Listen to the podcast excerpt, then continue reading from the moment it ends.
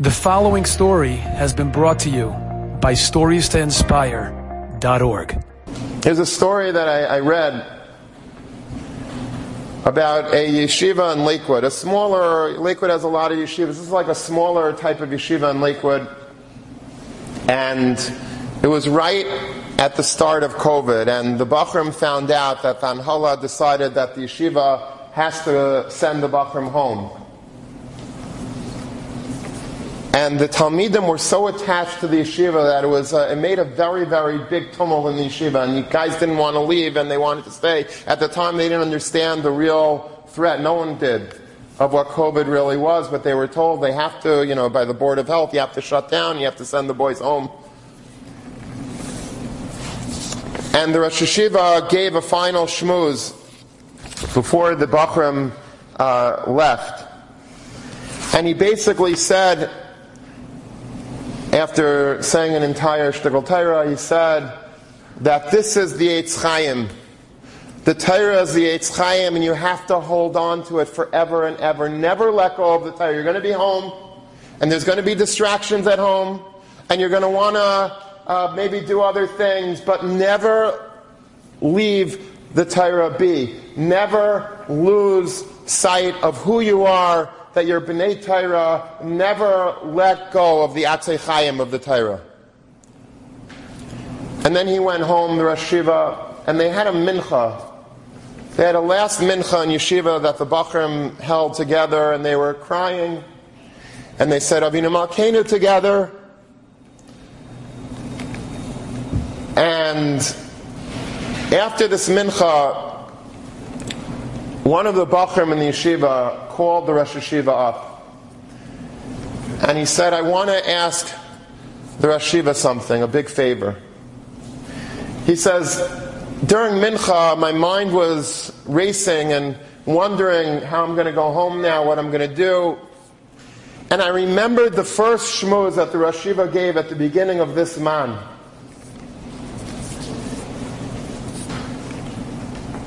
This Rosh Yeshiva had a, a daughter who was very sick, and she was uh, a young girl. She was in the hospital with Yana Machla, and so Rashiva was telling in this shmooze at the beginning of this zman how he was in this hospital in the oncology unit, and he heard that there was another family that just another from family that was just admitted into the hospital with their young child, and so he wanted to go and give shalom aleichem to the family and you know, speak to the, the child that was sick and give chizuk and uh, see if there was anything that they needed, or maybe tell them a little bit about, you know, the, the, the Shabbos situation in the hospital and the kashrus and the minyanim, the chulei. He comes into the room that this family was set up in, and he couldn't believe his eyes. There was sforim all over the room.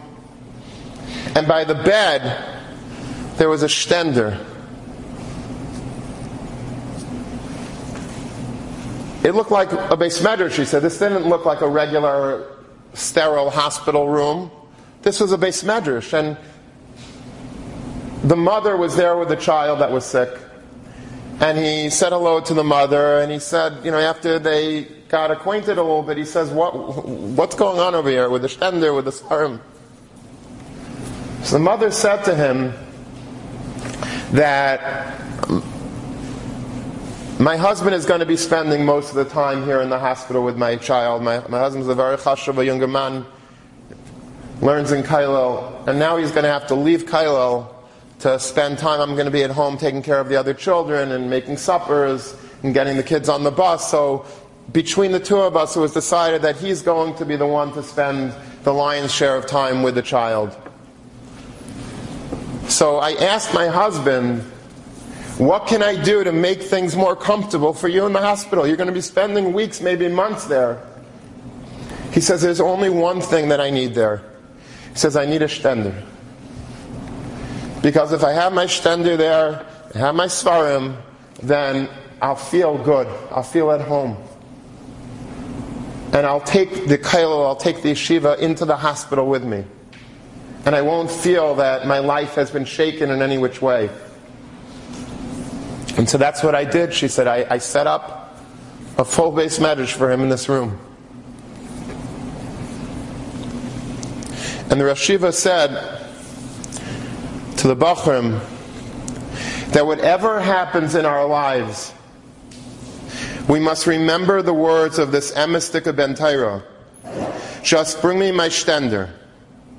If we have our stender, our Gemara, our Torah with us, we are never alone.